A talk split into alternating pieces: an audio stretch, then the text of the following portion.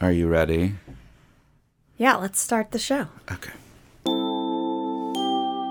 Hello, and welcome back to The Hills Are Alive, a movie musical podcast. I'm Alex. I'm Kelsey. And Merry Christmas, everyone. Happy holidays. Happy holidays, yes.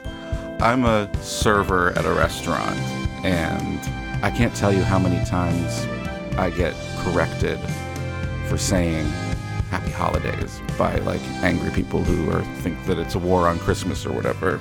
Yeah, I don't. I just don't understand that because Christmas is included Yeah. when you say Happy Holidays. And hap- I feel like Happy Holidays started as a way of it not.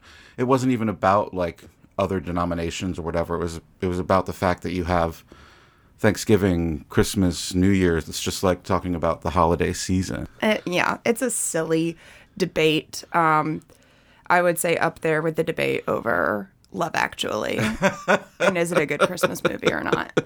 It's not. Anyway.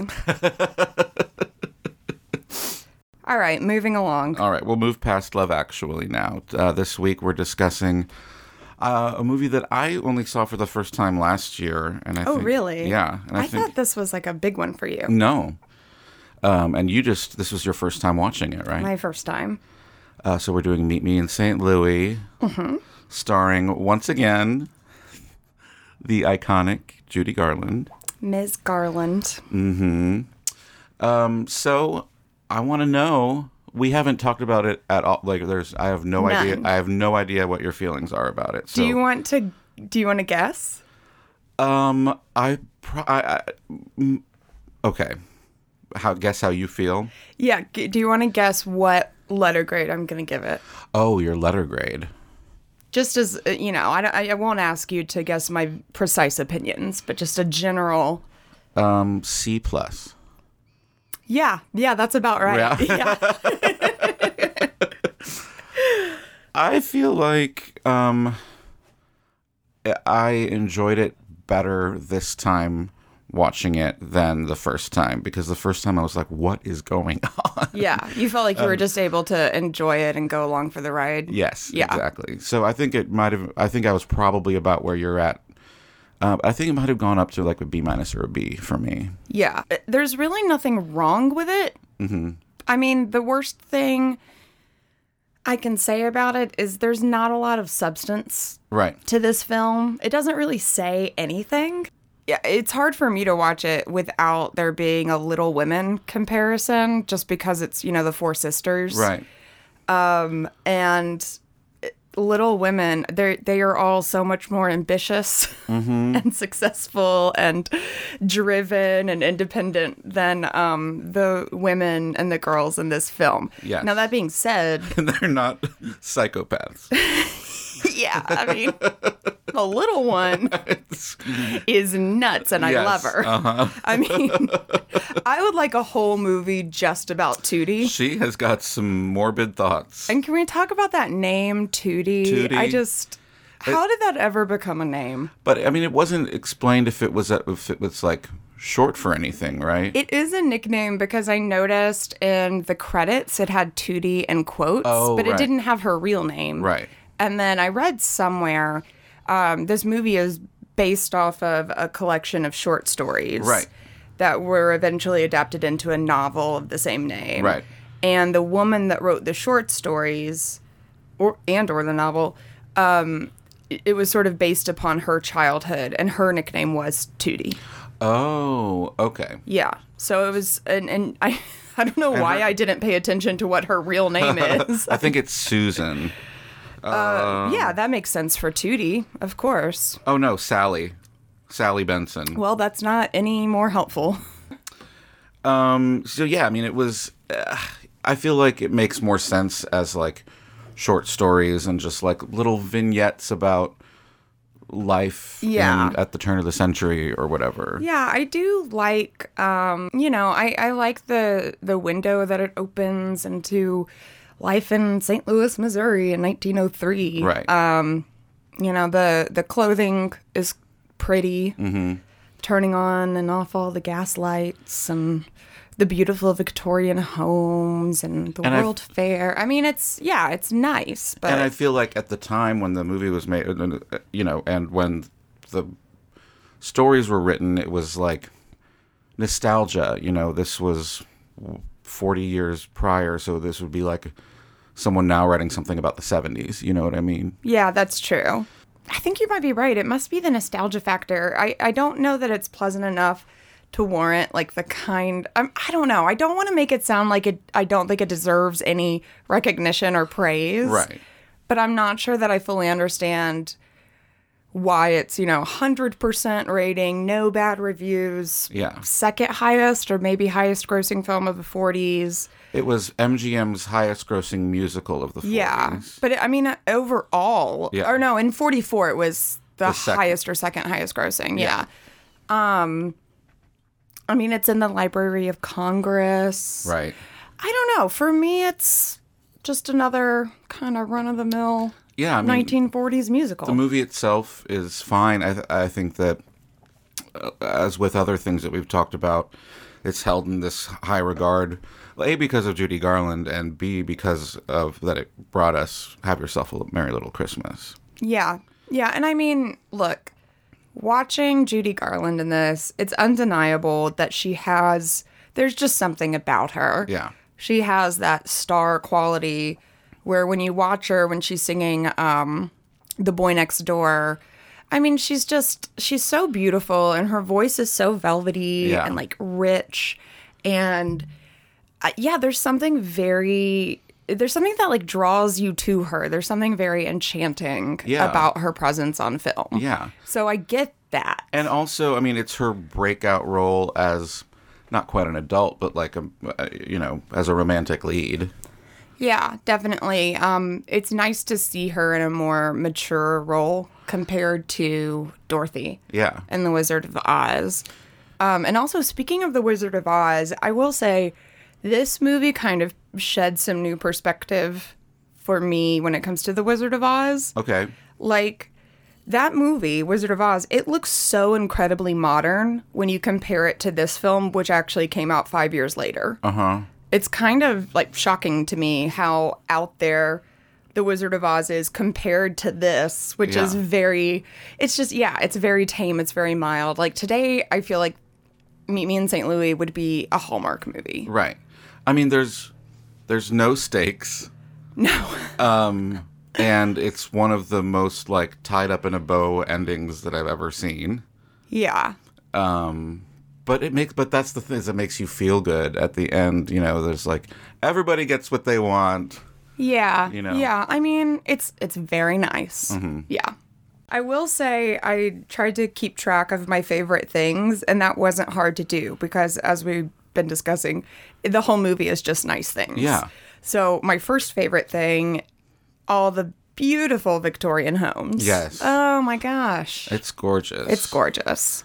Um, did you did you I, I saw something about this and I forgot to write it down about where, um, uh, as far as like being on location in those uh, outside the house and everything where that was filmed. I actually was not, and admittedly, I, I didn't do as deep of a dive as maybe I should have, but uh, I did not come across a whole lot of like content on behind the scenes or the making of. Right. Um, whereas you know, for a movie like The Wizard of Oz and most of the other ones we've done, there's there's been Books you and know, more books info of- on that. yes. Yeah, yeah. On this one, not quite so much. Yeah, I mean, there was. Um, I saw something about it that this was a real street somewhere, it looks like it. I mean, um, yeah. those houses are huge. Yeah. they they have to be. um, but they were saying that uh, for the most part, the house is filmed from a lower angle, to make it look grander. make it look grander, and to make it see it how it would be viewed as a ch- as a child, Isn't it crazy that they're just like middle class right? in their houses? Just, Huge. I mean, it would be like a three, it, at least three million dollar home today, probably way more than that. and they've got Katie. Oh yeah, Katie, she's funny. Yeah. Katie the maid. Mm-hmm. Um, yeah. So we we open in the summer of 1903. uh-huh. Uh huh. And we've got the beautiful title cards as usual with the overture and the gold frame around the credits and everything. And this is where I, I really noticed how I don't want to say outdated, but maybe old fashioned Yeah. the movie really is. It's just the whole, um, yeah, the whole vignette is very, not Yeah. vignette, but the whole title card. It's just, it's gaudy, yeah. you know? Yeah, and I think that that's you know that's harkening back to uh, what is that style called? Um, like the Art Nouveau thing that was happening at the time. You know, everything was very Excessive. excessive and ornate. You know, yeah. Um, and I think you know it was made in you know the mid '40s when mo- modernism was starting to happen a little bit more mid-century stuff, and I feel like that was intentional as far as you know like i said providing the nostalgia factor back to the sort of victorian edwardian era And, you know, I'm mentioning, you know, it was the mid 40s, and I'm sure nostalgia was extremely important in that time, you know? totally In the middle of World War II. yeah people were probably very desperate for simpler times. right and especially i mean especially going back to uh, a turn of the century before and either of the wars had happened you know The depression hadn't even happened. right Yeah. a simpler time mm-hmm. um so yeah summer of 1903 and we are making ketchup And it, it's very watery. It looks very thin. like was all ketchup like that? I don't. I don't know. Katie says it's too sweet and I tend to agree. I think ketchup is extremely sweet and I hate it. Mm-hmm. Um Lon comes in, this the one and only son, Yes. Mm-hmm. named after his father Alonzo. Lon comes in, says it's too flat, whatever that means. Uh huh. And then Agnes comes in. Agnes is the third daughter, Yes. and she comes in dripping dripping wet after a swim, and she's singing "Meet Me in St. Louis." yes. As she as she um, comes inside, she goes upstairs, and Grandpa is also singing "Meet, Me, in St. Louis. Basically, this was the song of the summer. Right. Oh three. Uh huh. Song of the summer. Yeah, it was like their Montero. And I mean, I don't know if they've revealed this yet, but basically they're all looking forward to this huge event that's coming to their city, the which did happen. the World's Fair of 1904. Yeah, and it, it, that year it did actually take place in St. Louis. Um, and I do have some notes on that that I'd like to touch on when Yeah. we get there Yeah. at the end. Yeah, Sure. Um. So uh, Esther, who is Judy Garland, comes home with a group of her friends, and they are also singing "Meet Me in St. Louis" as they Yes. arrive at the house. and Esther is the second eldest daughter. Right. and then we have Rose. She is the oldest. Mm-hmm. So Rose, it goes Rose, Esther, Agnes, Tootie, mm-hmm. and then I don't know where Lon fits in, but I th- somewhere in I there. feel like he is the oldest, um, because he's he's already talking about going off to Princeton. Honestly, the movie could do without Lon. Right. But see, I wasn't I was not clear on their ages because Mrs. Smith at some point in the movie Uh-huh. says that Rose is too young to marry and then Katie, the maid, and Esther refer to her as an old maid. And I feel like that might have been a joke. I guess so. It's hard to to know Right. when when it's supposed to be funny and when they're being serious. Right. Um, when it comes to the whole like the dating rituals and Right. um, all of that. Yeah. because I, cause I feel like Judy Garland was like being over dramatic. It's like she's almost too old, and Katie was like making fun of her, and be like, "Yeah, she's practically an old maid." Yeah, And she- Katie's pretty sarcastic. Yeah. But then it's like, you know, there are other movies, like for example, um It's a Wonderful Life. Oh. where, like one of the nightmare scenes is Mary's become a librarian. and she's, She's like about to close up the library. she wears glasses and it's just like the worst thing that could She's got happen. a unibrow. Yeah. And so yeah, when it with these types of movies, I or older movies, I'm never quite sure if they mean it or not. right. It's hard to tell just based on you know whatever was the But they they do talk about Rose going to college. yes. So it does seem. yeah, I'm, I'm sure it was a joke, and that, um, you know, she's, There was one s- she's not even 25 yet. Right. There was one scene where they were talking about like it, it, it set it out a little bit more clearly when he was talking when he first when Alonzo first talks about moving to New York. Um, and and they're all like, and it, this is where it seemed to set it out a little bit more clearly. It was like Esther is going to be a senior and Rose is going to graduate, and then we know that um, She's probably 18. right, and we know that Lon is going to Princeton, right? Yeah. So I don't know. They seem they all seem very close in age. That Mrs. Smith was Yeah. pregnant for a long time. She had to take a break after Esther. Yeah. um. All right. So anyway, uh, So they drop off Esther, and she talks to Rose um, about this phone call that she's supposed to be getting. Esther then conspires with Katie, Yes. or she's conspiring with Katie to try and get dinner pushed up an hour earlier so that Rose can take a phone call from Warren Sheffield, Uh-huh. who they think is going to propose to her over the telephone. Right. Which Katie objects to. yeah. specifically being proposed to over an invention. and you know what? I gotta say, I agree with Katie on this Yeah. one. I would not want to be proposed to over the telephone in 2021 or in 1903. Right, and Although in 1903, I might think it's a little bit more cooler. And I mean, this is like new technology. Like, what is like the newest thing that we have uh, these days? I don't know. We've uh, it would be like I don't know. Like someone's gonna she's gonna he's gonna propose over Snapchat or something. I don't know. Yeah, that would be. yeah, I would strongly object to Right. that. TikTok proposal. So he's supposed to call at 6:30, so they're trying to do dinner at 5:30.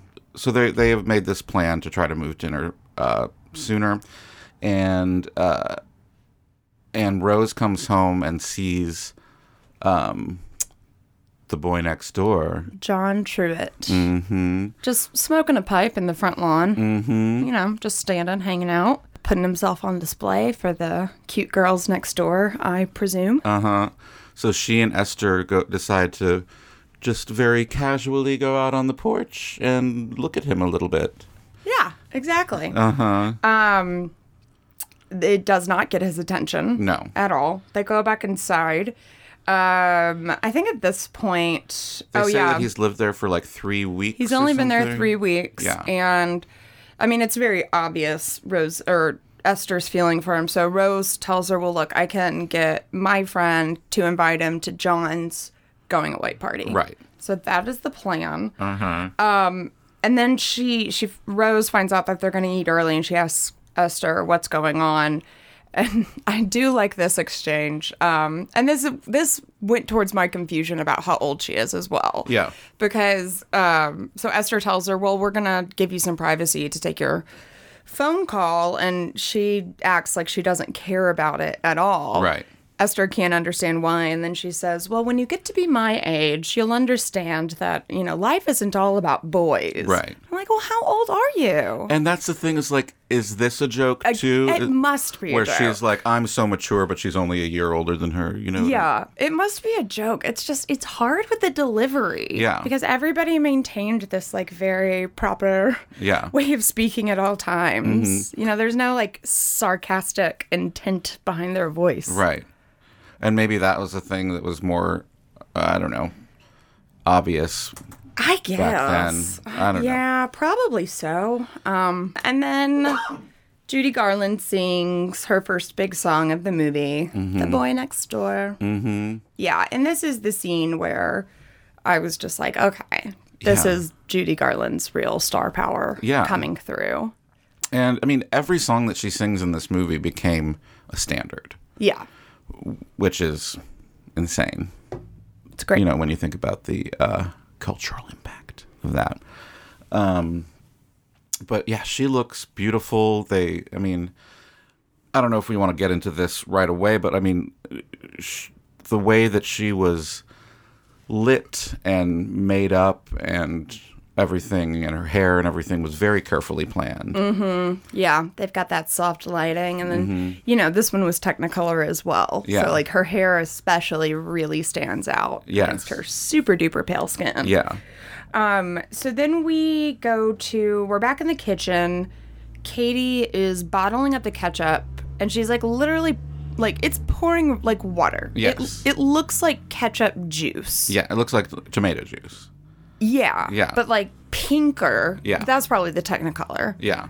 It looks disgusting, but that's neither here nor there. oh, yeah. Actually, the grandpa, who he's very charming throughout as well. Yes. He says it's too thick. Like, was that a joke? Because it's clearly tomato thin. water. Yes. I don't understand comedy. This ketchup is really confusing. Okay, but this next scene is legit funny, um, but in a, in a really dark way.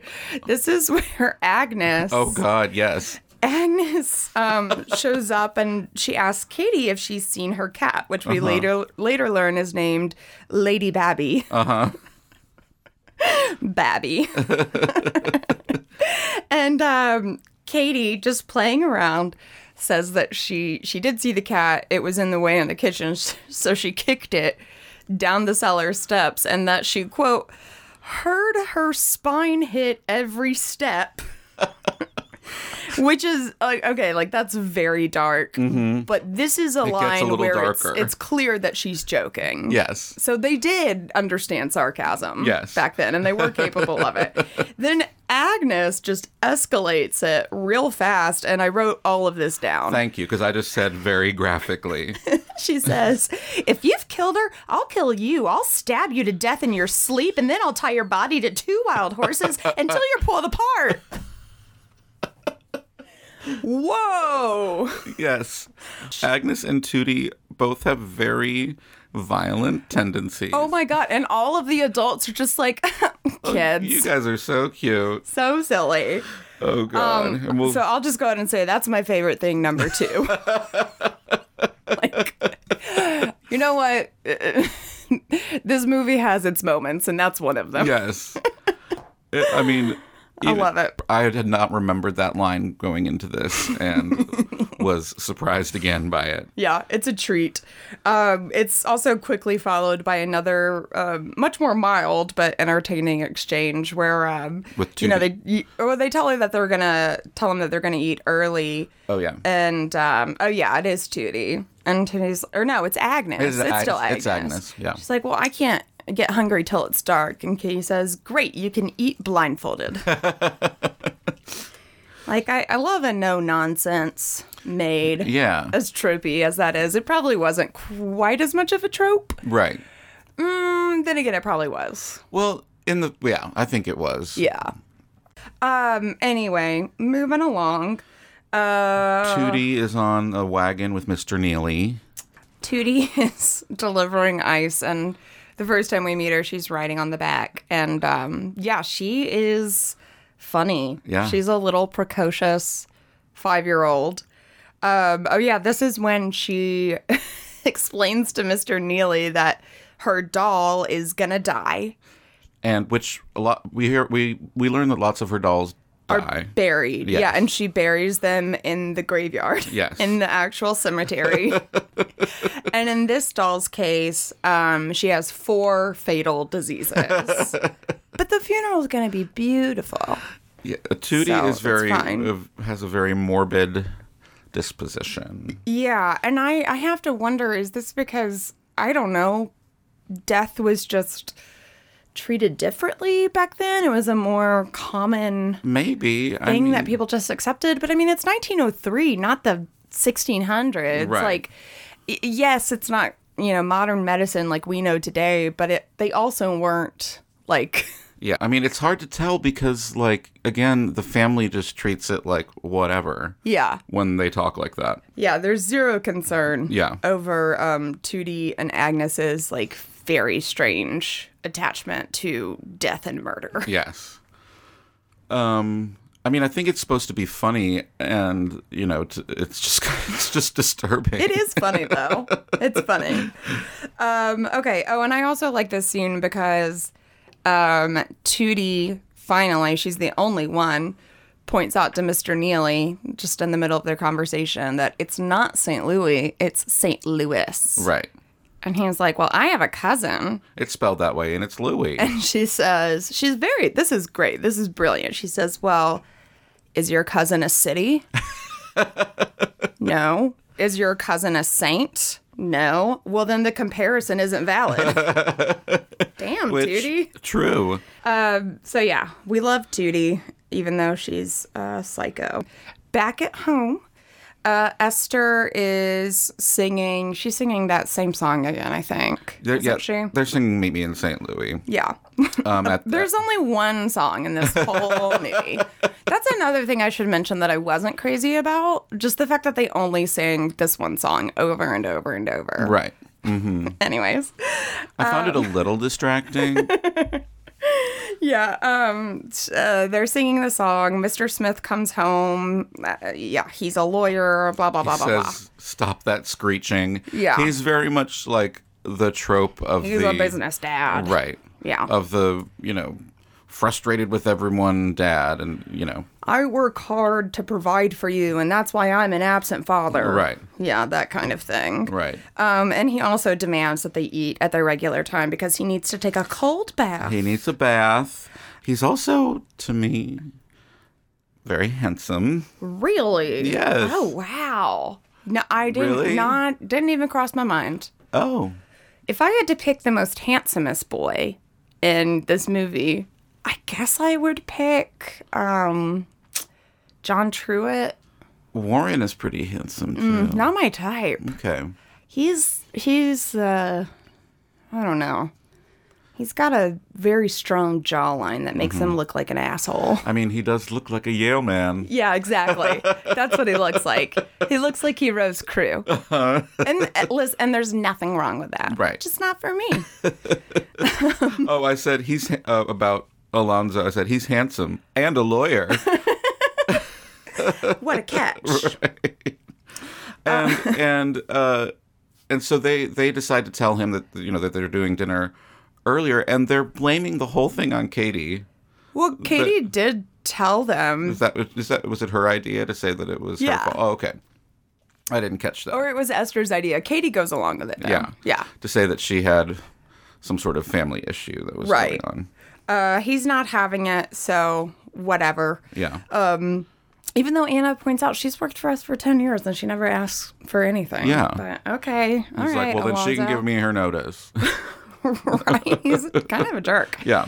Um, so they have dinner at the same time. Thankfully, Rose is not the slightest bit sensitive about the pending phone call. Right. From everyone Warren else, Sheffield. everyone else ca- cares more than she does. Um, seemingly. Cute little funny moment. You hear a clatter upstairs, and Tootie goes, Oh, that's where I left my other skate. or that's where I lost my skate. Um, so yeah, when he comes back down, he's still in a pretty bad mood.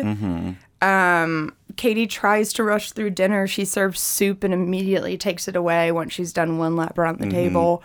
But he wants dinner to be leisurely. And I noted the soup that they're eating looks like it's the ketchup. It does.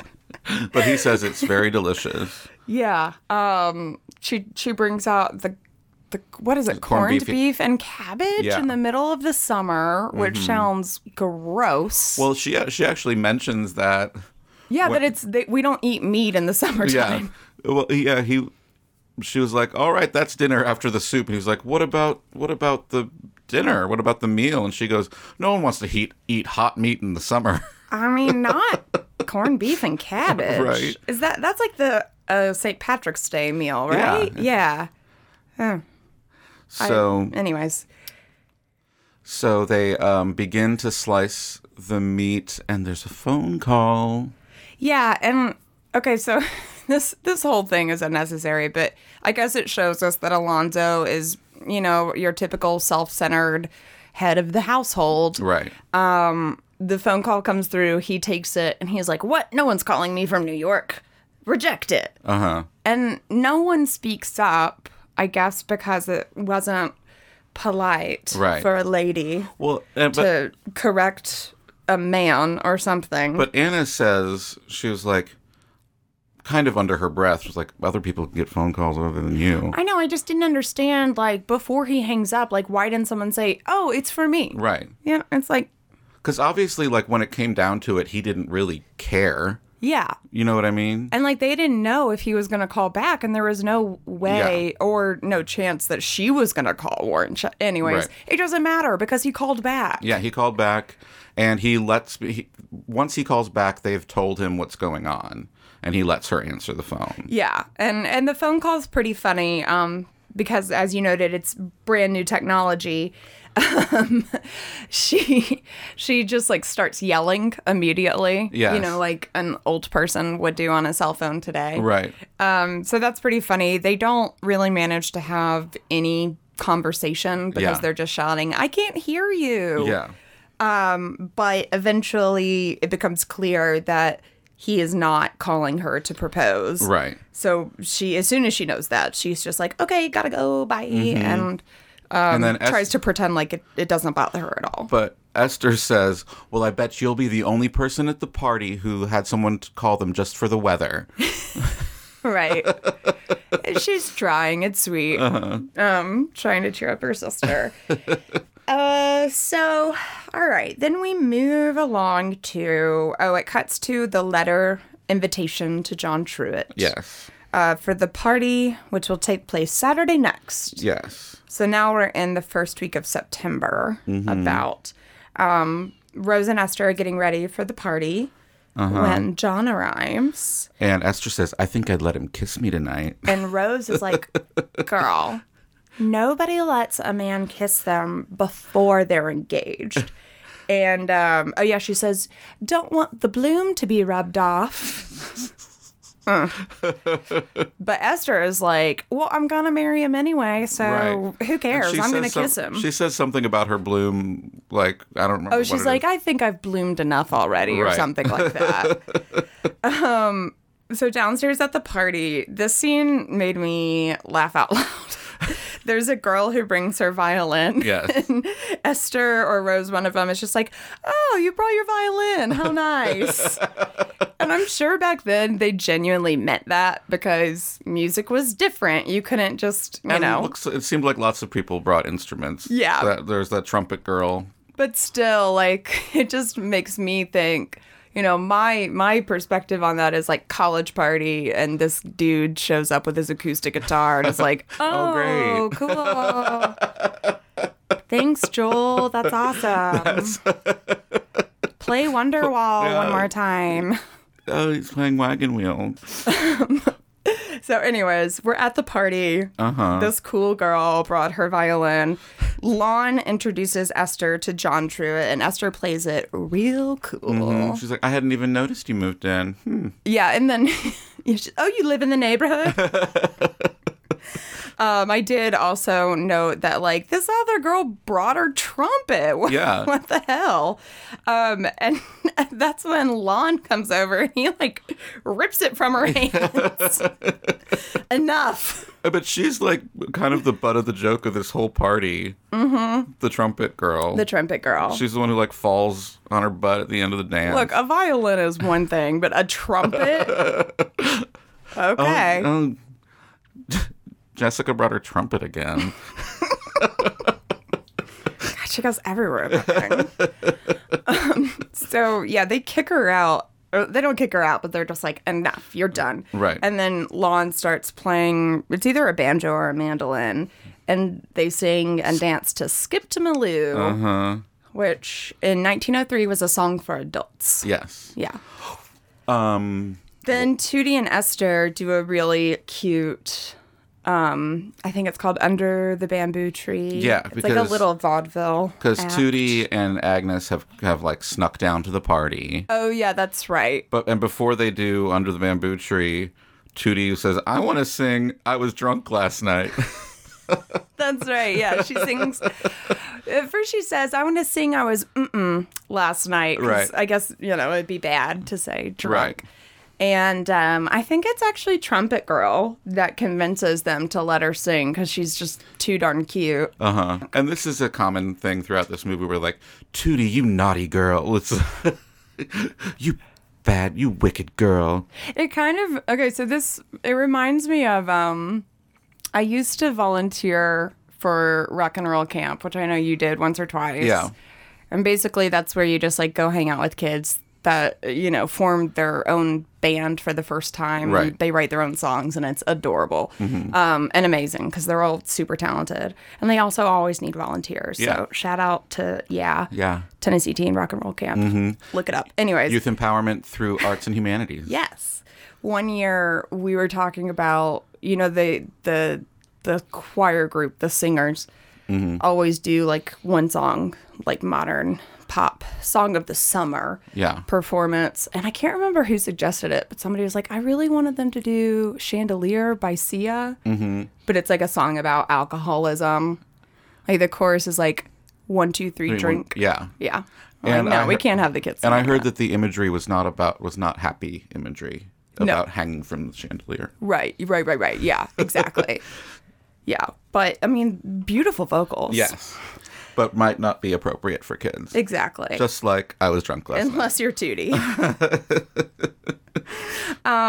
Anyway, so yeah, they do some pretty cute little numbers, and then uh, party is over, and Esther, because she's smart, she has hidden John Truitt's hat. Like, oh, where could it be? How strange. Let me go find it. It's in the kitchen with the raisins.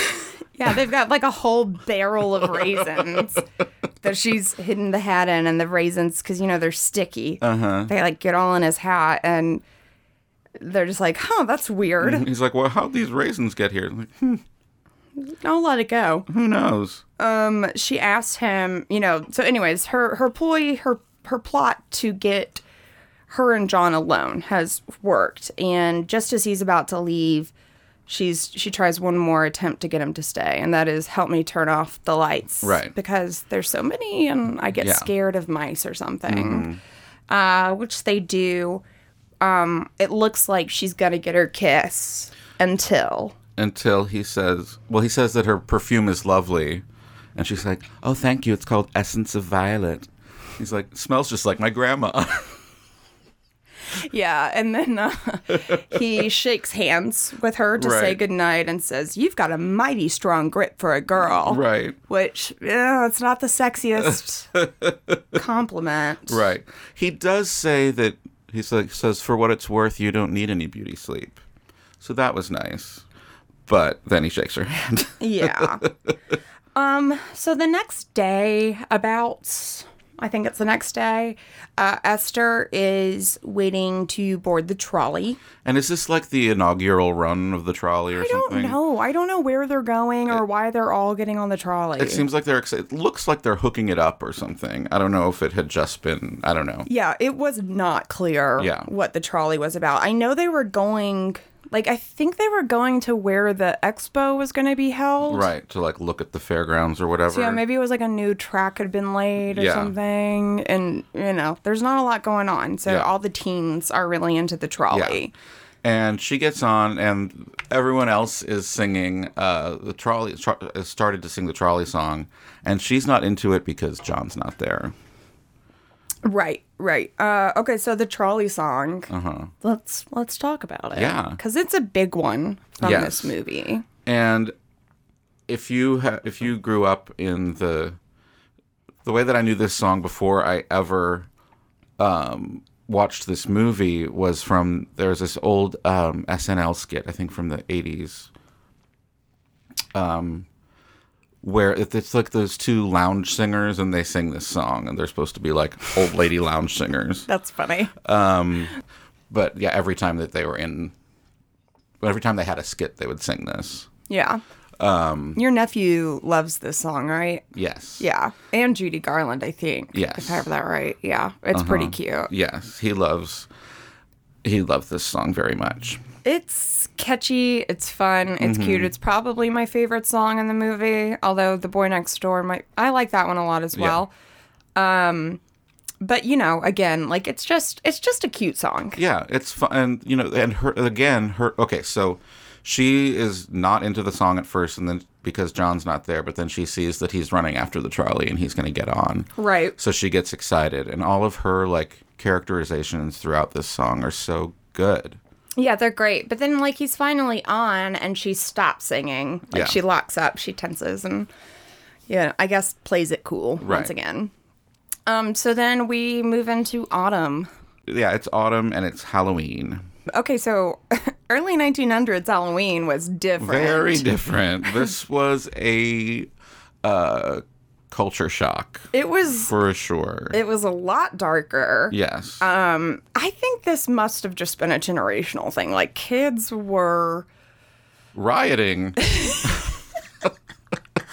Okay, so I did a little bit of research on 1900s Halloween. Uh-huh. First of all, there's no cute costumes. Like They're all kind of dressed the same, which is like, it looks like, you know, people's old clothes that they put into like a costume.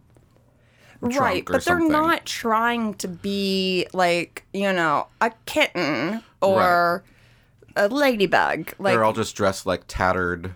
They say that they're ghosts, and Yeah. in particular, Tootie is a drunk ghost. Yeah, Agnes is a horrible ghost. and Tootie is a drunken ghost. But they really just look like um hobos. Yes. But then there's a little boy outside, sort of leading the bonfire, and he's like a woman with a mustache and a Right. green boa. Yes. So I don't know what he was. Yeah, I mean, it just seems like they all just like pick whatever out of the out of the costume trunk or Yeah. whatever, which is just like people's old clothes. I think so. I think it was either that or if there was, and, and I'm saying this generally about back then, if there was a planned costume, it was something that, i i- yeah, it was a dark something Right. or other, something spooky. Yeah. You know, it wasn't, there was nothing cute about Halloween. Yeah, and I mean, I guess Tootie has like a fake nose or something, but most of them have like mustaches. I don't really understand. I mean, I don't get it. Yeah. but so back then, and we see this in the kids in the movie, um, there was no treat component to Halloween yet. It was was all all- about tricks. And setting fires. it was a controlled fire kind of um so in this movie and and this happened in real life too they would go around to the neighbors houses and throw flour Yes. in the neighbors faces and so before Tootie and Agnes leave the house like grandpa shows up with these two sacks which i thought were going to be for the candy no no no it is the flour for them to throw at the neighbors Yes. and then the mama's like they'll just not too much flour Uh-huh. and they promise it'll just be one handful right in the face Uh-huh. um and so yeah that was a thing you did you and just went Grandpa to neighbors said, if you houses wet and- it, it'll stick to him. Yes. and then the kids refer to it as like hit jobs they're like go kill them Yes. and y- they're just talking about the flower, but the imagery that Yeah. they use Is is, a killing them. lot. Yeah. And, i and another important part of it is you have to tell the person that you hate them. Yes. And uh, that would upset me. Yeah. Like the flower would be odd, but if a little kid just knocked on my door and said, I hate you, yes. I, yeah, it would be um shocking Yes. and hurtful. yes. So, around mid century, around the time that this movie came out, adults, as a country, Uh-huh. adults decided to take back Halloween Yes. because the kids were getting out of control. um, a, a few uh, municipalities, like I know Chicago, um, they actually absolved Halloween and replaced it with, um, let me see, they called it Conservation Day. Uh, then in 1950, the Senate Judici- Judiciary Committee they voted to change Halloween to Youth Honor Day with the goal being to uh, cultivate the moral fiber of America's youth. Yeah. But the tradition that caught on and stuck, the tradition of today, trick or treating, that had actually already started gaining traction. It first appeared in a magazine in the late 1930s, and by 1952, Disney had made a Donald Duck cartoon called Trick or Treat or Donald Duck Trick or Treats or something. Um, and at the time that adults were trying to get it to catch on, they looked at it as the best of both worlds. Like, number one, it keeps the kid from fl- throwing flour Yeah. Uh-huh. in our faces. And number two, we can, you know, hopefully try to teach them manners, Yes. you know, by nicely asking for candy right. trick or treat, please. Mm-hmm. Which isn't exactly how it's done today, but I think we can all agree it's better than children run bonfires and flour in your face. I mean, it's clear that like eh, that the adults know that this on this night, like the kids are going to be running the streets, and like Grandpa's like, I wouldn't go out tonight. You know, like so. Mm-hmm. I and- wouldn't either. No, I mean, I think kids are terrifying now. Phew. I Yeah. don't want to hang out with a 1903 kid on Halloween. no. Um, so, anyways, the kids are, yeah, outside having this bonfire, and everybody is too afraid to go to the Brockoff's Right. house because they're, They're- the meanest. Right. They're like, you know, the the scary people in the neighborhood that they're all the kids have rumors about. Agnes or Tootie, I think it's Tootie, swears that she saw Mr. Brockoff in the cellar um, killing cats, burning them, and then beating his wife with a red hot poker. Yes. Oh my god. I know this is none of this is appropriate for a girl of five years. Uh-huh. Five years of age. And she out of this group of kids, Tootie is like the youngest. So they She's the youngest and the bravest. Yes. And so they all keep trying to like leave her behind and not let her participate and she's like, "You know what? I'm going to go get Miss the get the Mr. Brock Brockoff. Yeah. And so they finally relent and they let her do it Mm-hmm. and she she's terrified and and she does it. Mm-hmm. He opens the door and she throws a big handful of She flour says, at I him. hate you, Mr. Brockoff. and he's just like, "Oh, okay. And once she runs off, he like kind of has this like, oh kids, Oh, kids. kind of look on his Like, face. He, I think he probably has that role of like being the scary neighbor, and he knows the kids are afraid of him, and he kind of likes it that way. Yeah, I you would, know? I would, I would have preferred it that way too. yeah, yeah. Same. I'm ready to be the neighborhood witch. So she goes back to the kids and she says, "I killed him. I killed Mr. Brockoff." yeah, and then they declare her the most horrible, and then they let her throw more furniture on the fire. yes, Um, so then Rose comes home. We cut back to house, the house. Rose comes home, um, and she's gotten a ride from Colonel Darley. yes, and um, she invites him in, but he's not into it. yeah. He doesn't seem interested really at all. No, Just a nice guy. but Esther still seems to think it's pretty exciting. yeah, yeah. Because I mean, there's only it's only so often you get to ride in a Ride car home with, with a the boy. colonel, yeah. or not a car. I guess it's a carriage. Yeah. it is a carriage. Because remember those two Dalmatians. Oh, mm-mm. Oh well, there's two Dalmatians that run with the carriage. They Oh. were carriage dogs. cute. Yeah, if you go on Wikipedia, it says their job was to protect the rider from banditry. Oh, Yeah. So, there you go. interesting. Dalmatians. Uh Uh-huh. huh. Um. So she invites him in. He says no. She goes inside. She's with Una and Esther, I believe, when Yeah. they hear a blood curdling scream. Mm, and they know that it's 2D, and they're like, and they hear the trolley too or something. it Something, seems like they yeah. know that she's that she's been like hit by the trolley or something. The layout is not the layout of this town is not clear. Yeah. But y- yeah, they know the trolley's involved somehow, so that's where they go Mm-hmm. to try and find her. Um, they do find her, and she claims that she was beaten up by one Mr. John Truitt. huh? Whoa. Uh, but she does not explain why, but she says he tried to kill her. Yeah. She just keeps saying he tried to kill me. Like, okay. she, uh, she's Something else I appreciate she's a about her. Psychopath. She's a, yeah, no, she is okay. The lying about Mr. Truitt that is not normal behavior. Yeah. Uh, lying might be, but telling them that their neighbor tried to kill her is Yeah. not normal. Right. But the way she acts when the doctor is checking up on her, like that is very much like that's how a five year old acts. I and when thought it the was cute. doctor is checking on her, um, he's, he says she doesn't have any broken bones, but he opens her hand and she has someone's hair. clump of hair. Yeah. Yeah. Um, which actually I kind of forgot about that, and that makes the actual story a little bit weirder. yeah. Where did that hair come from? So, so Because it's revealed that I mean, of course he didn't. No, John Truitt yeah. didn't try to beat up Tootie. but Esther goes and to Tries to beat confront him. up. Yeah. Yeah. Um, she just like immediately accepts.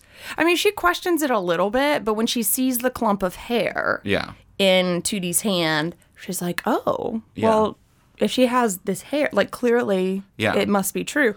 So she goes and like wails on John Truitt and bites him. bites him Yeah. and leaves.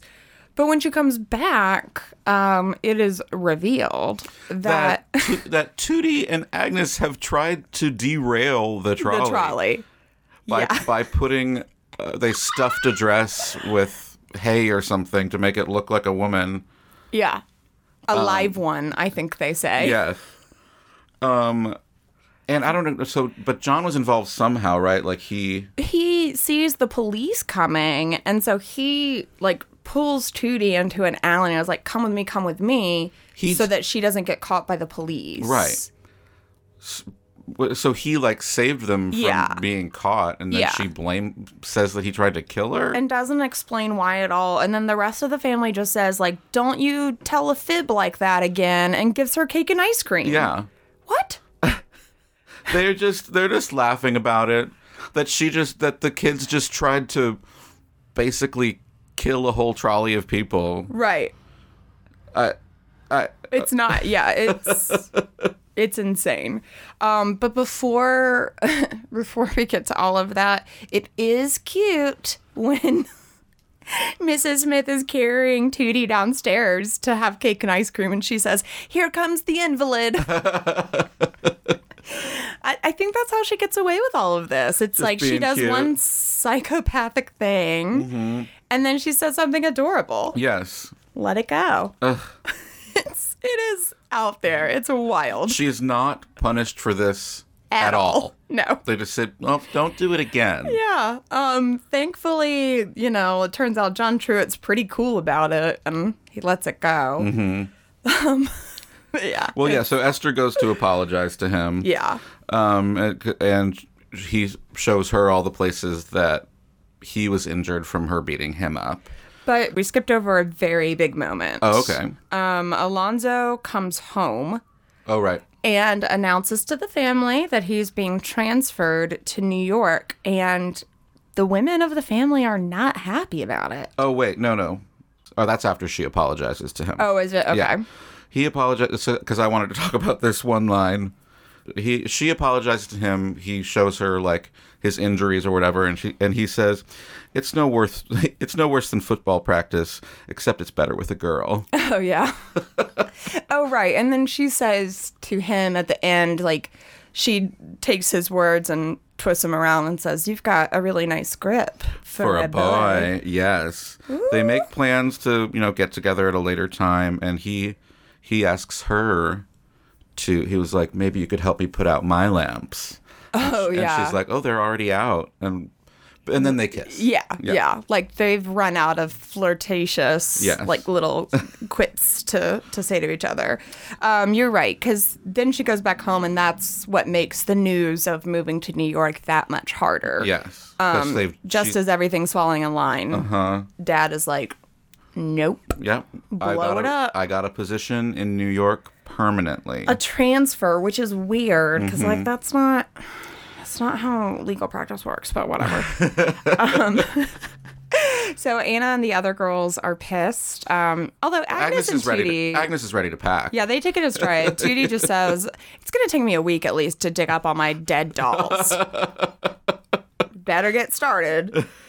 Um, and then the dad is like shocked that they aren't just like jumping up and down and praising him, like "Thank you for making us money, Right. father." He's upset, and it says he's being treated like a criminal Right. Uh, and he doesn't understand why nobody wants to eat these enormous pieces of cake. yes. He's uh he's exhausting to Mm-hmm. me, honestly. I do not like Mr. Alonzo Smith Sr. Right. Not well, a it's one of fan. those characters that's like pretty horrible, and then your heart is supposed to be warmed when they do like the smallest nice thing. You know what I Yeah, mean? it's like, you know what, you're no you're no Captain Von Trapp. Yeah. Just ugh, cool it. But he is a good singer. Yes. So he. So um, Anna at this point is like, she's relenting to it, you know, and she she goes and sits at the piano and starts playing this song. He starts singing along, and it's very high. Mm-hmm. And she's like, "I'll put it in your key." Yeah. like a subtle burn. so he's singing, and the song is pretty. It's called "You and I," and this is making the kids, you know, happier. They like to hear them. They like to hear the parents singing and playing together, and they all slowly come back downstairs and Yeah. have and have cake. I yeah, I just took it as like they're like, "Eh, I guess we don't hate them. Mm-hmm. Like, all right, that cake did look good. like they're still pretty. They don't look happy, but they're you know like okay, we'll be a family. Yeah, Um, so then we enter winter 1903. Mm-hmm. And um, the girls are outside building snow people in the yard, and they're making fun of Lonnie because he has a crush yes, on Miss Lucille Ballard, an Eastern girl. Woo. Um, but apparently, Eastern U.S., not like yeah, yeah, yeah. No, like New York. Yes. She's from New York. yeah, Um, she's a city girl. um, but apparently, she and Warren Sheffield have become an item, and they're going to the Christmas dance. the big Christmas dance together. So yeah, they're picking on on Lonnie about that. um, and th- they have a this female snowman. They're like, Right. like we made this one. It's Lucille. This one's named Lucille Ballard. um, and then, uh, so they're talking about the dance and how Lonnie and Rose don't have anyone to go with. So Katie suggests, well, why don't Lonnie? Why don't you escort Rose? Was this weird to you? I I think not back then. I'm sure it wasn't, but just the way that they were like, oh, I wouldn't know. I didn't know that you would want to go with me. And he was like, Oh, I guess of course I would. Like it was very, it was strangely.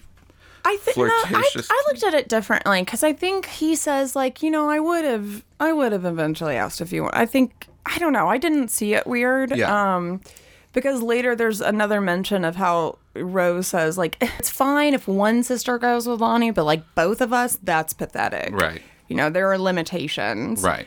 And you know, Rose, of course, winds up going with her grandfather. I think it was really No, just about Esther does. or Esther does. Yeah. I think it was really just about like a woman could not go Alone. without a man. Right. Without an escort. Yeah, just any man will do. Yes. apparently. Um, so they, so eventually Rose agrees to go with Lon Jr. Um, and then they, uh, Rose and Esther are putting their corsets on, and Esther's not into it. Yeah, because I mean, she ties it so tight that like she can't move. Yeah. She can't even sit down. But they say we need all the allure we can get Uh. to compete with this city Uh-huh. girl. They do say Eastern girl, but When is it that they concoct the plan about sabotaging her dance card? like right before they get there. Oh, okay. Um, there's also uh, another great line from one of these psychopathic children. Agnes is in the room with Rose as they're getting ready, I believe, and she asks, "What am I getting for Christmas? I hope it's a hunting knife." All right. So anyway, Um, but yeah, no. So uh, uh, the reason Agnes came in was to tell Esther there's somebody downstairs to see you. It's Yes. Lonnie. He Yeah. is there to tell John her Pruitt. John Pruitt. yeah, Getting the names confused. I I actually thought that John and Lonnie looked Look, they- too similar. yeah, they look too much alike. yeah. Um, I thought that too. It's very similar hair and It just creates unnecessary confusion. yeah, Um. But so John Truitt is John down. Truitt, right. Yeah. I said Pruitt. Is downstairs, and he tells Esther that he can't take her because he has one dry or one tuxedo and he didn't make it to the dry cleaners in time. because he was at he was playing basketball. B-ball, shooting Mm-hmm. hoops. Um, she is heartbroken. And he said, "Don't be mad at me." She's like, "I'm not mad at you. I'm mad at basketball." Yeah. like, well, I'd be mad at him. Like, you Right. knew to plan for this. Why didn't you pick it up the day before? Why are Right. Uh-huh. you doing everything last minute? Come on, John. But she she's just sad because she loves him and wants to hang out with him before she moves to New York. Um, so she goes upstairs and throws herself on the bed. and that's when Grandpa comes in Mm-hmm. and he saves the day. Um, he just says to her something like, you know, I've got a tuxedo that I haven't taken out in a while, and tuxedos need to be taken out. Mm-hmm. Um, what's funny is I, when I watched this, I thought that he was, gonna- saying he's going to give it Yeah, to John. yeah. Yeah.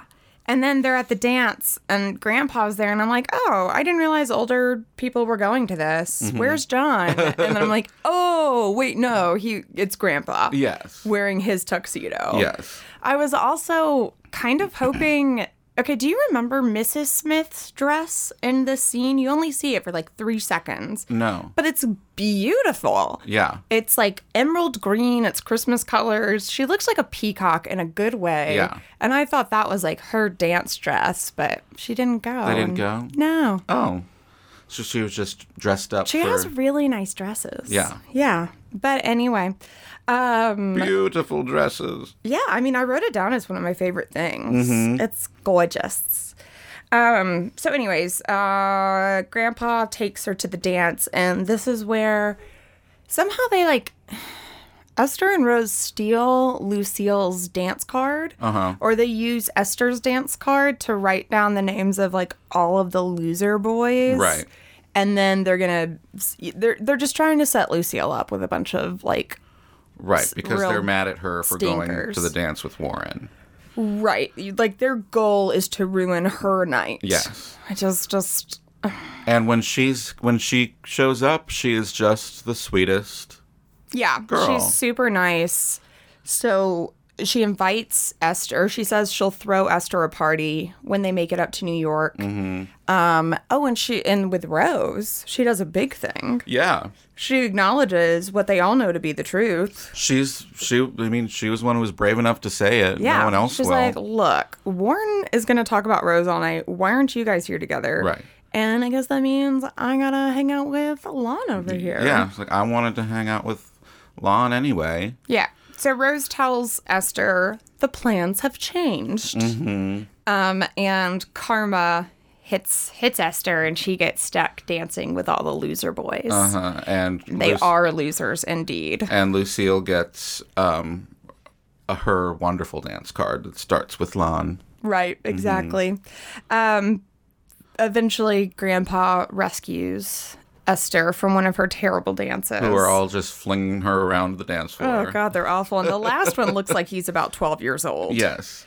Um, Grandpa rescues her, and I guess this is a little um, surprise that he and John have planned out because I think they go behind a big Christmas Hmm. and tree. he and, grandpa when they're dancing is moving very limberly he's, Yeah.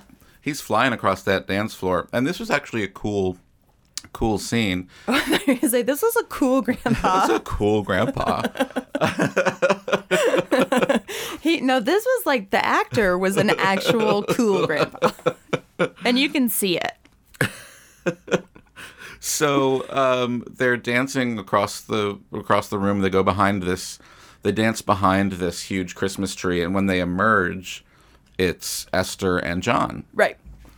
Yay! yeah he's there You got a tuxedo. somehow Yeah. it does they don't explain it but Turns out but it a- wasn't that hard. but grandpa had time to work all this out right. um, and so they go outside after their dance, and finally John asks Esther to marry him. Uh-huh. And she says yes, but it's kind of like they both know that it's it may not be real. Right. Well, it, we, we come into the scene after he's done it. Yeah. And so you don't exactly know what happened. And, She's crying. Yeah. And yeah. and she's like, I, I thought that you'd say it, but I didn't know if you would. You know, like, I didn't think I would cry like this. Right. But the answer is yes.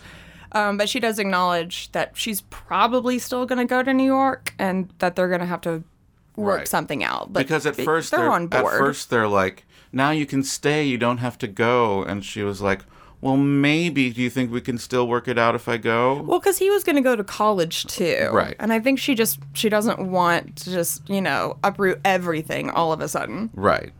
Um, and it's, I mean, and that it's made more clear what her decision is. I mean, she she's obviously grappling with what she's going to do, and once Yeah. and once she goes up after the dance and talks to Tootie, it's very clear that she's going to um, go with the family. Yeah. Yeah. She's not going to. Yeah. She's still part of the family. Yeah, She goes home and she finds Tootie uh, is waiting up for Santa. yeah, This is when she sings Have Yourself a Merry Little Christmas. yes, I have a couple notes about this scene. yeah. The first is Can you believe that there were original lyrics for this that were deemed too sad? Yes, and even and the lyrics that they kept in the movie They're are pretty sad. are, are even more sad than the version that we have Right. now. The line about muddling through Yeah. somehow is not It's not hang. Yeah. common today. Now it's hang a shining star upon the highest bough, and in the movie, it's until then we'll have to muddle through somehow. So the original line that they cut out because Judy Garland was like, "No, this Yeah. is too much." It goes, um, "Have yourself a merry little Christmas. It, may, be, your last. Yes. Next year we may all be living in the past. Uh-huh. Um, it may be your last is just like very ominous. Yeah. Um, And Anyways. Margaret O'Brien, who played Tootie, attributed those those changes to Judy Garland, and even, Yeah. and even said that like what ended up being the lyrics were, you know, Judy Garland's i- idea that she helped in writing them. it's uh, it is a beautiful song. It is a sad song. Yeah, I was kind of surprised. I knew it was coming in this movie, and I was slightly afraid of it because I thought it was going to be super sad. Yeah. And it's really not. No. The song is sad, but like the occasion yeah, of this song, it's kind kind of sad. But, Right. You know, like you said before, there's no real stakes in this. No. So you're just sort of like, whatever. yeah, Um, and the fact that she sings along with this wind up music box with the creepy like monkeys an, like on an top. organ, like an organ grinder. yeah. box. yeah, It looks like the one from um, Phantom of the Opera, yeah. kind of. Um, and those are always creepy. I think we know them now to be like kind of creepy things, but it, in this context, it's like a kid's music box. You know yeah, what I mean? guess so. But um, so it becomes clear that she is not only singing this song. You know, she's coming to the realization that she is going to New York. Mm-hmm. Um, so she's not only singing this song to to Tootie, but you know, for, her, for herself. Yeah. Tootie, however, is overcome with emotion and she runs outside. And because she is a demon child, she starts destroying all of the snow people because she says, I would rather have them dead than stay here without me. Yeah. Than leave them behind for another person to enjoy. because uh, Esther had told her like you can bring all of your things and like as a joke she said you just can't bring the snow people Right. and she's like I can't bring my snow people like and and also listen i'm glad that these weren't made of asbestos because that would have been really bad for margaret o'brien Mm-hmm. but they're clearly made out of foam like they break apart in chunks yes it's not snow it's not it doesn't even slightly resemble snow but it might have also been asbestos you I, yeah packed in real tight know, right i understand they're working with the best that they have but Right. i, I would have just dropped that scene Yeah. if if not having real snowmen weren't an option right but anyway, so Alonzo Sr. is watching all of this happen, Yes. and it finally hits him that he cannot uproot his daughters Yeah. and move them to New York. uh huh Um, oh, and he decides for okay, like what time of night is it? Because she's just gotten back from the dance, so it can't be that super late. yes But it's still late enough for everyone else to be in bed right but not so late that Alonzo um, opts out of waking up the whole house right to announce that they're not going to leave. It's like that would have been a really nice Christmas morning surprise, Right. You know, Uh, but uh, uh, but they do say so. It must be around midnight because once uh, once he makes the announcement, Rose goes, "Oh, right, it's Christmas." yeah. They start opening presents. Yeah. I mean, maybe they're one of those families, Yeah. that like wakes up at midnight. I know some people do that. Yeah. Um, I don't think I don't think so because they're trying to get her to go to bed so that Santa will come. Yeah, no, they're. I mean, they're not. I'm just Yeah. trying to come up with something. Right. Uh, it seems rude. I would have been. I would have been like, you you couldn't wait five six hours to tell Right. us this. Um, but anyway, um, oh, and also, and this is another weird thing. This is when Warren shows up Oh, right. out of the blue. I guess he saw the lights on and thought, I'll just barge in the door. yeah. But he do- he barges in and he s- tells Rose we're getting married and I don't want to hear anything about it. Yeah. It's not a proposal. But when he leaves, Yeah. she's like, It's like great. just points at her like we're getting married. I mean, I know it's what she wanted, so Right. yay. Sure. But sheesh. All right, so we finally make it. We have a lovely Christmas, and we make it to spring. Mm-hmm. Yeah. So now the family is staying. Yeah. Uh, Esther is engaged, and Rose is engaged. Right. Everything has worked out to plan. Yeah. Um. And the house in springtime is just gorgeous. So beautiful. And they're all in their like white frilly spring dresses. Once again, Anna, Mrs. Smith has the best one. It's it's gorgeous. Mm-hmm. Yeah. It's a little too lacy for me, but you know, if you have to wear a white dress, Yeah. um, for the World's Fair, Right. I'd wear that one. Um, so yeah, they all go to the exposition, and um, they watch. I learned later the so they're all standing around, just you know, doing fair things, eating cotton candy. Mm-hmm. Yeah. Um, and they watch what was called the Electric Palace. Yeah. They watch it light up, and they say something about how great St. Louis is Uh-huh. Can you believe this is here? in our home. Right. Yeah. Right. And the last line of the the, the movie is Judy Garland saying, "Right here in St. Louis." Yeah, it's a great advertisement for St. Louis. Uh-huh. Like, I don't know if they were doing this back then, but I wouldn't be surprised if St. Louis funded this movie. Right. Um. That's it. Yeah. And that and it ends. Yeah. And I, I mean, uh, electricity was fairly it's pretty new. at the time. You know. Yeah. Because there, were- I feel like there were some in their house. It seemed like there were some electric lights. They But had there was one mostly- chandelier that was half and half. Yeah, but it was mostly gas. Yeah, I think so. Yeah. I mean, they had a telephone. Yeah. That was probably, I don't know, with that, I feel like that would have been a bigger deal than electric lights. I, I just keep thinking about Downton Abbey because the very first episode is in 1912. Mm-hmm. And because the it is a first- huge deal that they've gotten electricity in their old British house. Right. Um. Yeah, because the first doesn't- the first season of Downton Abbey happens like right after the Titanic sinks or something. Yeah, it's like the very next morning. Right. Because, yeah, because Patrick Crawley was on the Titanic. Oh no, who's gonna inherit the estate? Right. Right. Right. Right. There's a new one coming out soon. I can't wait. Anyways, okay. Um, that's the end of the movie. Yeah. And yeah, like we said before, there's nothing really wrong with it. Yeah. Nothing really. But it leaves you Amazing with about like it, but it's feeling nice. like leaves you feeling good. Everyone gets what they want. It's fine. yeah. So, do we? Do you have any like little? I don't know, like. I have some little tidbits. yeah, little tidbits we didn't touch on.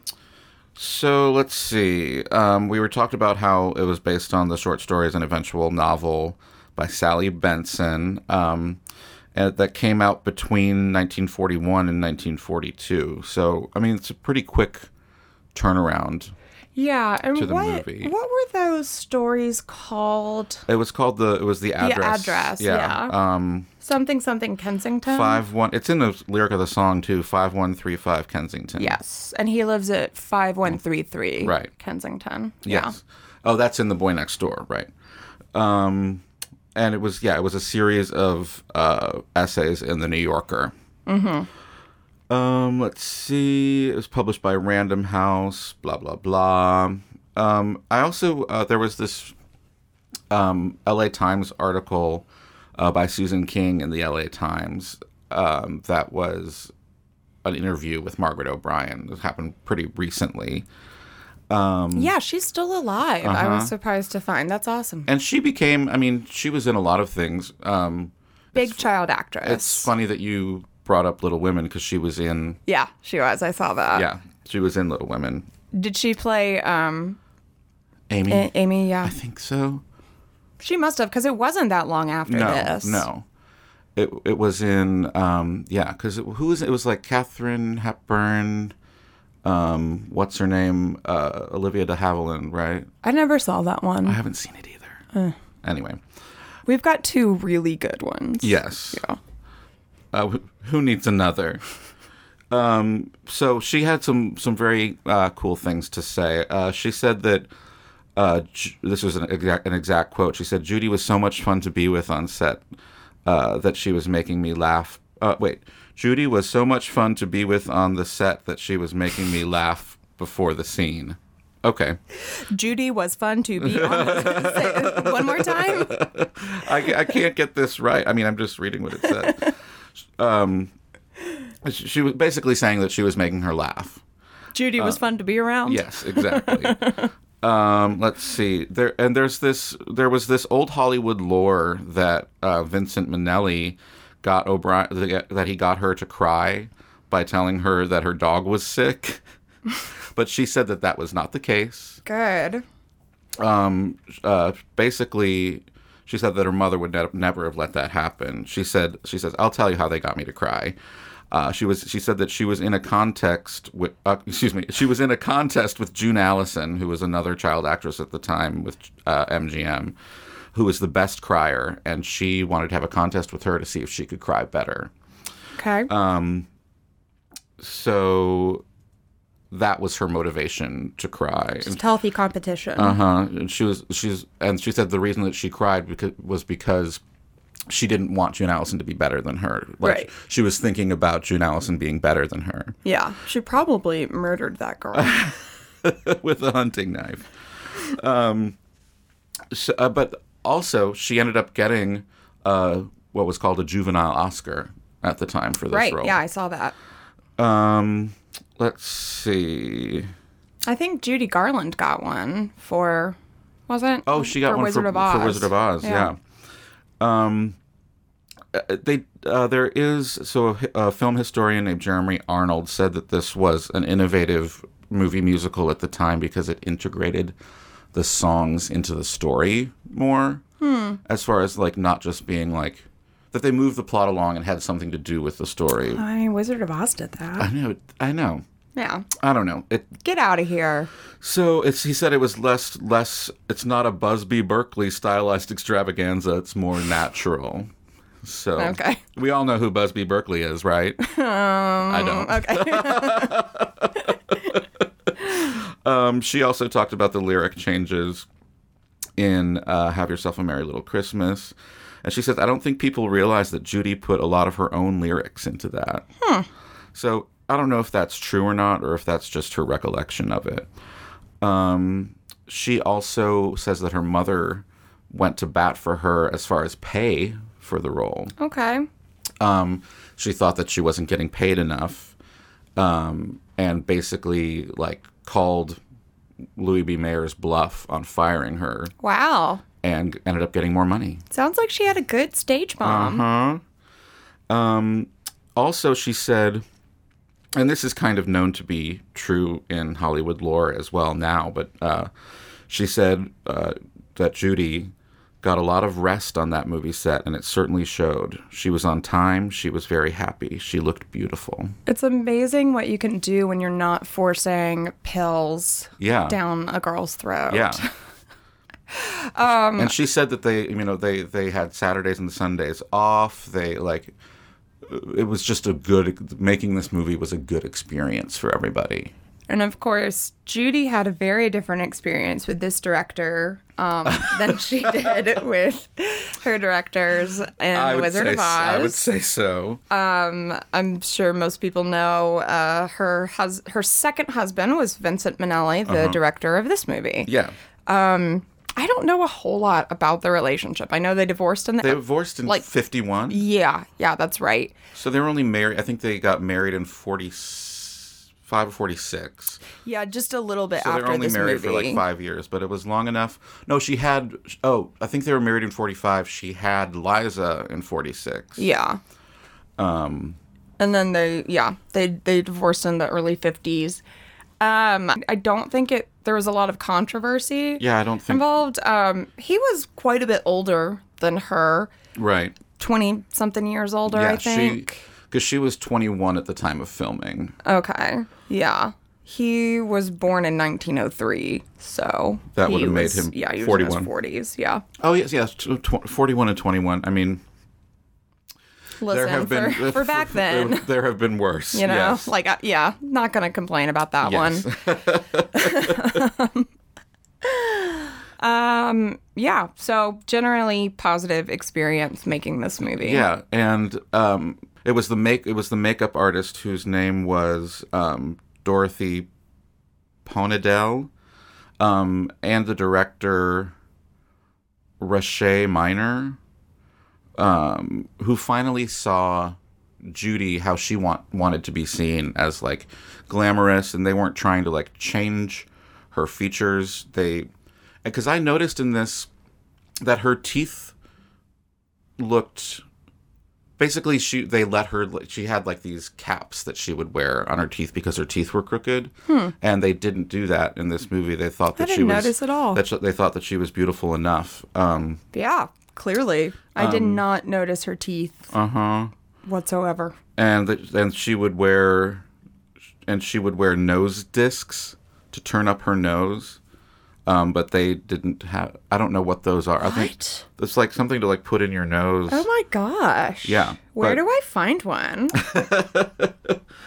but basically it was l- they relied on her natural beauty for the first time um so to and also to create a glamorous effect while at the same time drawing attention to garland's full lips and large brown eyes ponadell applied a bright red lip color and false lashes both of which became staples of garland's signature look from that point forward um, during filming, Mine- Mine- bleh, during filming, Minnelli used special lighting to display the results of Ponadell's handiwork effectively. Garland was very pleased with the results and even more impressed when she attended a screening of the film and saw herself on screen, and later stated that working on this film was the first time she had ever felt beautiful. She would continue to work with Ponadell for the rest of her years at MGM. Yeah, um, that goes along with a little bit of research I, I I did, or just something I found from I think he was the producer Arthur Freed. Yeah. he said originally she didn't want to do the movie, but at the premiere or after the premiere, she walked up to him and said, "Like, please remind me to not tell you what Yeah. movies to make because she loved it." because she thought that sh- she thought, and I think MG uh, Louis B. Mayer thought this as well that um, it might be a bad idea to have her do like the girl next door young love thing because I you know that had been her deal with Mickey Rooney and stuff just being the teenager. But it ended up that this movie was kind I mean did the opposite and kind of launched her into more of an adult Right? uh, career. Yeah.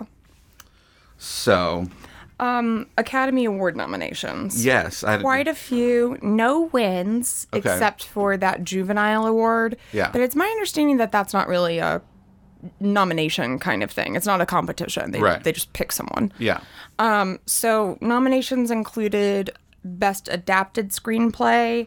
That went to Frank Cabot for Going My Way, which was a big winner that year. yeah. Other it was also the. I screenplays- think it was also the top Yeah. grossing movie that year. Other screenplays nominated were that for uh, Double Indemnity, Uh huh.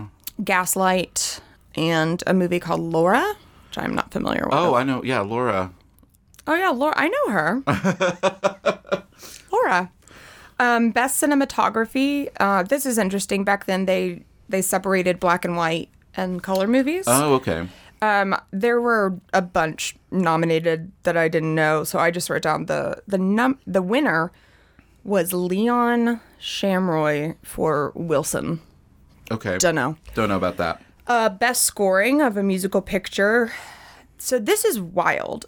There were 13, no, 14 nominees for best scoring of a musical picture, and they are different movies. Yeah. I mean, I know this was the golden age, but are holy four- moly. So there are 14 movie musicals, and those are only the ones that are nominated. right. Isn't that crazy? Yeah, that's crazy. Mm, the winner the winners were Morris Stoloff and Carmen Dragon. Uh-huh. What a name for Covergirl. Never heard of it. Um, No. Yeah, and there were 13 others including George Stoll for Meet Me in St. Louis. Yeah. Uh, best song went to James Van Heusen and Johnny Burke for Swingin' on a Star. I don't know that one either, but it was featured in Going My Way. And then uh, in that category, there were 11 other nominees, uh, including the trolley song. I was just remembering the Michael Jackson movie Ben. About his pet rat named Ben. Oh, when did that come out? The 80s? Is it too late to make that our movie for the 1980s? Let's talk about it. Let's talk about it. Um, okay, so those are all of the the notes that I have on Academy Award. Yeah. Uh, like I said, they didn't win anything except for Margaret O'Brien as uh, the psychopathic Tootie. Yeah. Um, let's see. I think I don't know if I have anything. I have like else. one more note about the music in the movie. I just thought it was interesting that there was a song by Rogers and Hammerstein that was cut out Oh yeah. called Boys and Girls Like You and Me. Okay. That's all I got though. Yeah. Eh, I probably should have left that out. It's interesting that it was a Rodgers and Hammerstein song. Would you like to hear just a little bit about the World's Fair? Sure. So, um, in the movie, Quentin, the the kid at the trolley, he estimates that they're going to spend fifty million dollars on the World Fair. Yeah. that was um a that was a little bit over. Yeah. it was actually fifteen million. That's Which at least still sounds- what still I mean, a- sounds low. I, fifty million for nineteen oh three would be insane Yeah. Yeah. Mm-hmm. insane. But um, that being said, that's just like government funding, like from state and feds. So it could have cost fifty million. I mean, weren't and aren't all- like weren't World's Fairs like um funded by like donors of like corporations who wanted to like or was that not till later on? I mean, it's possible, but I mean, the people. I don't know. It's possible. Yeah. I mean, I know that um, they had over 60 countries and 43 of the 45 states Yeah. that existed at that time um, show up. I, I kind of view it as like more of an Olympics type thing. Yeah. Where Because by I the don't time know. because I I've done like a bunch of uh, uh like Disney research and stuff and the by the time that like Walt Disney was interested in being involved in the World's Fair. It was the the World's Fair was a place for like corporations to show off their new inventions or like new cars and new technology and stuff like that. But it was sponsored by different corporations, and that's how he got involved with like Monsanto and United Airlines or American Airlines and all that kind of stuff. well, that is a bummer. Uh huh. Um, okay, well, ignore all of that. I don't think this one was corporate sponsored. Okay. Um, okay, so uh, it's in 1904. They'd meant to do it in 1903 to celebrate the centennial of the Louisiana Purchase, Mm-hmm. but in order to get more participation, they had to, to delay it a little bit. So they But they it was had, called the Louisiana Purchase Exposition, right? something like that. Yeah. Quit asking questions I don't know the answer Okay. to. Just listen. okay. Okay. Um, so I mentioned that they had the Electric Palace. Yeah.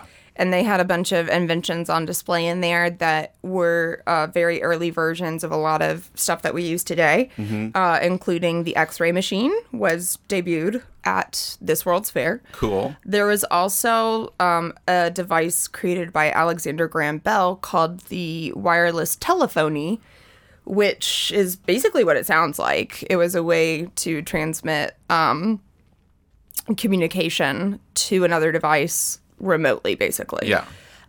So that wound up becoming uh, radio and telephone. Yeah. And then um, they also had an early version of a fax machine. Uh, and they had a bunch of other stuff too. It's it's pretty cool the kind of stuff they do at these. Um, W. E. Goldsboro was the chief of the Department of Electricity for the fair, Uh-huh. and he said he really just wanted to educate people and dispel the many myths about electricity that were around at that time. 'Cause, Right. Yeah, a lot of people were kind of like scared of electric power in homes. Yeah. Like I know that and that's the thing on Downton Abbey. I I don't know. I think people thought they would get shocked or Yeah. it just seemed unnatural. Like why would anyone need electric light in their home? That's crazy. Yeah. I mean, and I guess I mean it makes sense. I mean, and it, I, I, it was responsible for many a fire, I'm sure. But Yeah, I mean it still is technically. yeah, That's all I really have for the World's Fair. I do have one more little bit of trivia, but it is not related to this movie, so I will save it uh, if you have anything. I uh, that's uh, that's all I have. Okay. Well, um, Um, I didn't really do recasting because it's like forget it. yeah, I don't do it either. I don't want to see this movie remade. no, and it's just like it's a bunch of teenagers again, and we don't. I know. I'm so tired of trying to come up with young people. Yeah. I just Olivia Rodrigo. like whatever. Zendaya. Yeah. Um last piece of trivia. This came up last time. I feel bad about it because I wasn't laughing at a kid dying. It was just we kind of chuckled over the term congestion of the brain. Yes. Because we didn't know what that meant. right. Oh, did you look it up? I looked it up. Okay. It's what we would call today uh, cerebral edema, okay. which is basically a buildup of fluids that leads to intracranial pressure. And I'm not saying that this happened, but a common way it happens is through trauma. Yeah, through an 'Cause- injury. Yeah. Yeah. Yeah. So that is um, congestion of the brain. Mystery solved. Uh huh. As to how Someone's baby died. Yeah, it was the the author of um, Wizard of Oz's wife's niece Yes. named Dorothy. Yeah. We're not laughing at her again. We're not. We're not. It's not funny. But I think that's all we have for Meet Me in St. Louis. This is our second annual Christmas episode. Yeah, are we really gonna end it on? I should have said that up front. it's too late now. Merry Christmas, everybody. As always, thank you to We Own This Town. and you can catch us on Instagram at the Hills Are Alive Pod. Thanks, y'all. Merry Christmas. Happy holidays.